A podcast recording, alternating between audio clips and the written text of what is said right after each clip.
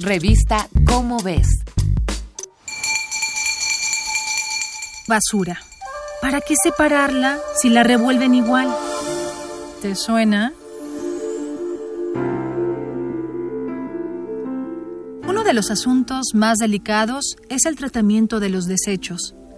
Esos que tú, yo y todos generamos día tras día. Llamamos basura a los desechos contaminados no reutilizados, y pese a que en muchos países existen políticas de separación y reuso, en México nos falta mucho por aprender.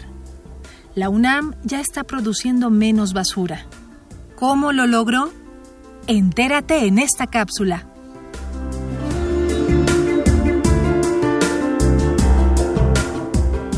Un grupo de académicos del Centro Regional de Estudios Multidisciplinarios de la UNAM, Campus Cuernavaca, pusieron en marcha el Programa de Manejo Integral de Residuos Sólidos Universitarios, el MIRSUBO, al que se han sumado el Instituto de Matemáticas, los Institutos de Biotecnología y Energías Renovables, el Centro de Ciencias Genómicas y los servicios administrativos del Estado de Morelos. El MIRSUBO arrancó en 2016 y en cuatro etapas logra la separación obligatoria de residuos. En vez de basureros, se instalaron islas de separación en lugares estratégicos que los usuarios pueden identificar por medio de un esquema de colores. Por ejemplo, en los botes verdes deben ponerse residuos orgánicos. En los azules, botellas de plástico y bolsas elásticas. En los de color café, papel y cartón. En los amarillos, las latas, vidrio y envases Tetra Pak. Y en los de color gris, todos los residuos que no pertenecen a las otras categorías. Lo recolectado se envía temporalmente a centros de acopio y de ahí se manda a empresas recicladoras para su disposición final. Está increíble administrar y regular nuestros residuos, pero los cambios tienen que venir de fondo. Tomar decisiones desde el consumo, como dejar de lado los objetos desechables o hacer compras racionadas y no por impulso, disminuyen la acumulación de basura.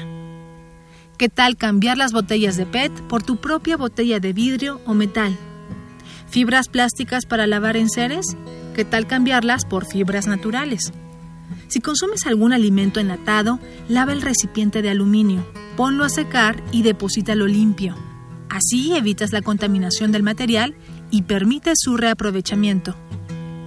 El Campus Morelos de la UNAM tiene un convenio con la Asociación Civil Nosotros Reciclamos, que se encarga de trasladar los residuos con valor en el mercado local a empresas dedicadas al reuso.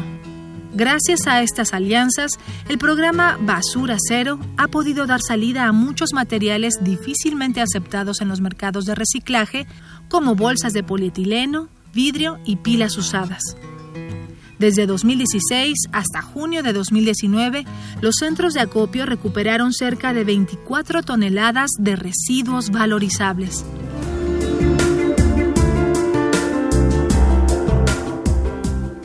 ¿Entiendes ahora un poco de la magia de reciclar?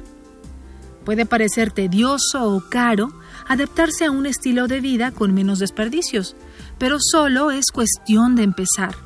Si de verdad todas y todos cambiáramos el chip, lograríamos cosas increíbles y tendríamos mejores condiciones de vida.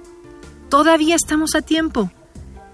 Que tener una vida cero basura se haga costumbre. Entra a www.comoves.unam.mx y encuentra una guía para aprender más sobre este tema. Esta fue una coproducción de Radio UNAM y la Dirección General de Divulgación de la Ciencia de la UNAM basada en el artículo Cero Basura. El mejor desecho es el que no se genera, de Guillermo Cárdenas Guzmán. Revista Cómo ves.